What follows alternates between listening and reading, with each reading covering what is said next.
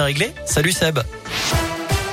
Salut Cyril, salut à tous. À la une de l'actu, se faire vacciner sous 24 heures, c'est possible à Saint-Etienne.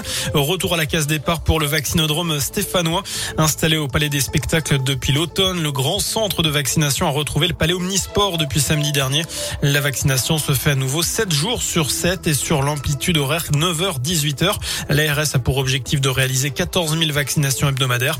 Le colonel Jean-Philippe Guignot est le responsable du vaccinodrome. La capacité du Palais Omnisport elle peut, elle peut monter, euh, comme on l'a fait par le, par le passé, jusqu'à 2000 vaccinations au jour. Pour l'instant, on est à 1500. Euh, pourquoi? Parce qu'en fait, on a toujours des disponibilités et des créneaux qui sont, qui sont libres. C'est-à-dire qu'à l'heure actuelle, on a un taux d'occupation qui est peut-être à peu près de 60-70%, donc il reste des créneaux libres. Si vous regardez sur Doctolib, vous avez des créneaux disponibles sous 24 heures ou 48 heures. Par contre, euh, si la, si la demande était supérieure, on pourrait très rapidement monter à 2000 vaccinations au jour. Et dans ce contexte, un nouveau conseil de défense sanitaire a lieu ce moment à l'Elysée. À quelques jours des fêtes de fin d'année, les questions de l'évolution de l'épidémie de Covid, la très forte progression du variant Omicron, mais aussi le nombre de patients hospitalisés, plus de 15 000 aujourd'hui et 3 000 malades en réanimation. L'exécutif devrait rappeler encore euh, l'importance justement de la vaccination dont on parlait à l'instant, qui pourrait réduire le délai pour la dose de rappel à 3 mois. Il pourrait être question aussi de la vaccination des enfants à partir de 5 ans. Le Conseil d'éthique vient de l'approuver.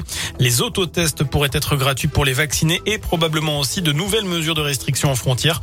Euh, parmi ce que l'on sait déjà, des conditions plus sévères pour voyager entre la France et le Royaume-Uni. À partir de demain, il faudra un motif impérieux pour relier ces deux pays.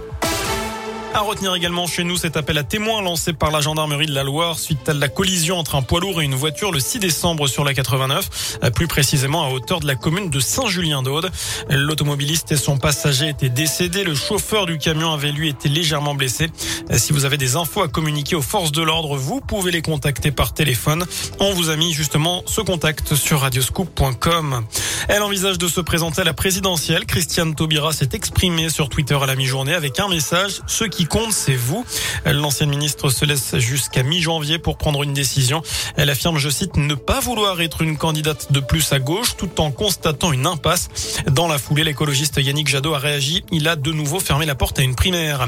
On passe au sport. Elles visent une place en finale. Les filles de l'équipe de France de hand, championne olympique à Tokyo, eh bien, défilent le Danemark à partir de 17h30 en demi-finale du mondial. Et puis ce week-end, place au 32e de finale de la Coupe de France de foot. À suivre dimanche le premier match de Pascal Duprat sur le banc stéphanois. Les Verts jouent à Lyon-Duchère, c'est à 13h45. Dans la foulée, il y aura ce gros défi pour Andrézieux Boutéon qui accueille une Ligue 1, à savoir Montpellier. C'est à 16h et c'est à l'Envol Stadium. Voilà pour l'essentiel de l'actu. Info de retour dans une demi-heure. Très bonne fin de journée, très bon week-end.